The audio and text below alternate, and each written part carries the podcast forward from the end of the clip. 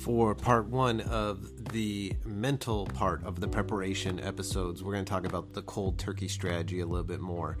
So, only your addiction will tell you that this is the most difficult way to quit smoking. Other methods and strategies, often packaged as more pleasant, will offer the solution of gradually reducing the amount of nicotine consumed by an addict.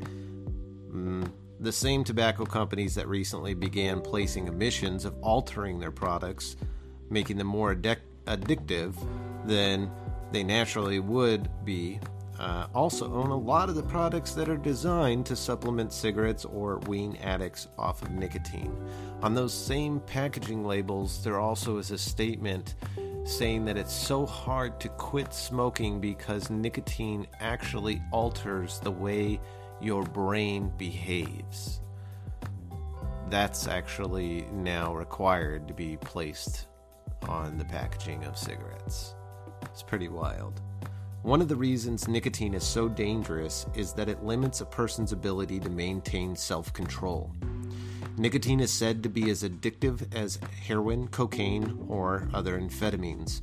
Essentially, smokers become impulsive smokers, which is what leads the addiction to have so many pairings. You think about it, you pair smoking with just about everything. Uh, if you're a smoker, you pair it with talking on the phone. You talk it, you pair it with even going for walks outside. You pair it with conversation. You pair it with food. You pair it with driving, with waking up, with going to bed after sex. It, it's just about with everything. It's wild how embedded we let it get in our lives. Uh, this is uh, also why it's exceptionally challenging to see a person smoking, either on film or in person, without triggering a massive craving. This craving does become weaker post physical addiction, however, the mental addiction, even if subtle, is permanent. You cannot repair that portion of your brain. You will forever have that part of the addiction once you've discovered nicotine. It will forever be there when you see other smokers. There will be a, a gradual part of you, a small fraction that uh, is trying to crave for that feeling again without consequences, essentially. So that will be the lifelong battle. You need to be prepared and aware of that.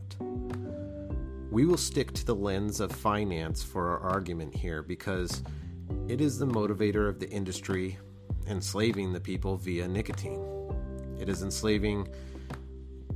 Oh, I'm sorry, it reads, is enslaving too heavy of a label?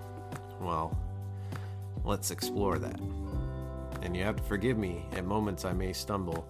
A lot of these are written down notes. This is not a perfect podcast. Don't expect it to be a perfect podcast.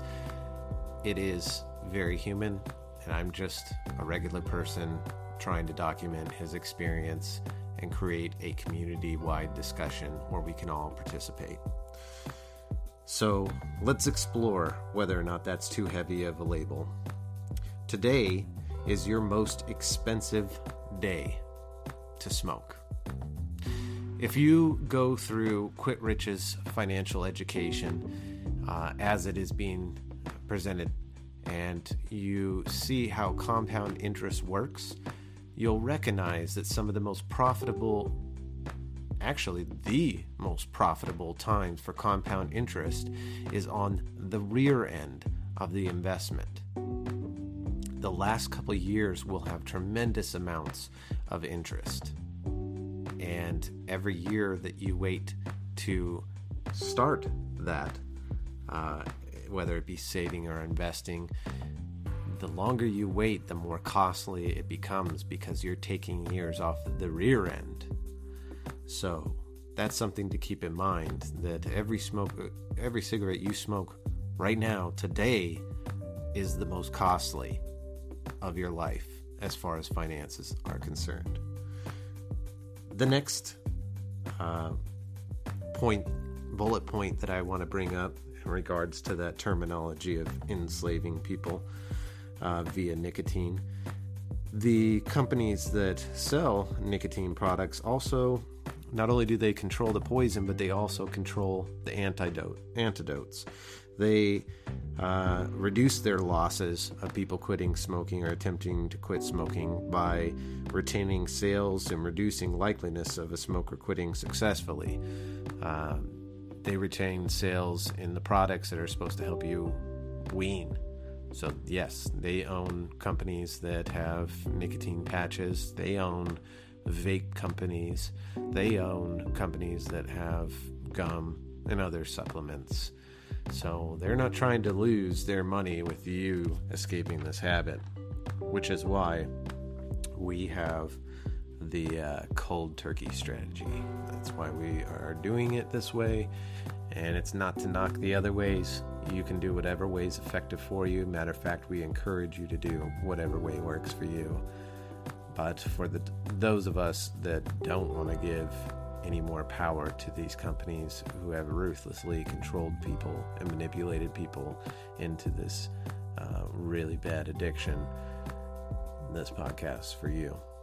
So, as we dive deeper, I guess at the end of it all, you can ask whether or not it's enslaving people or not.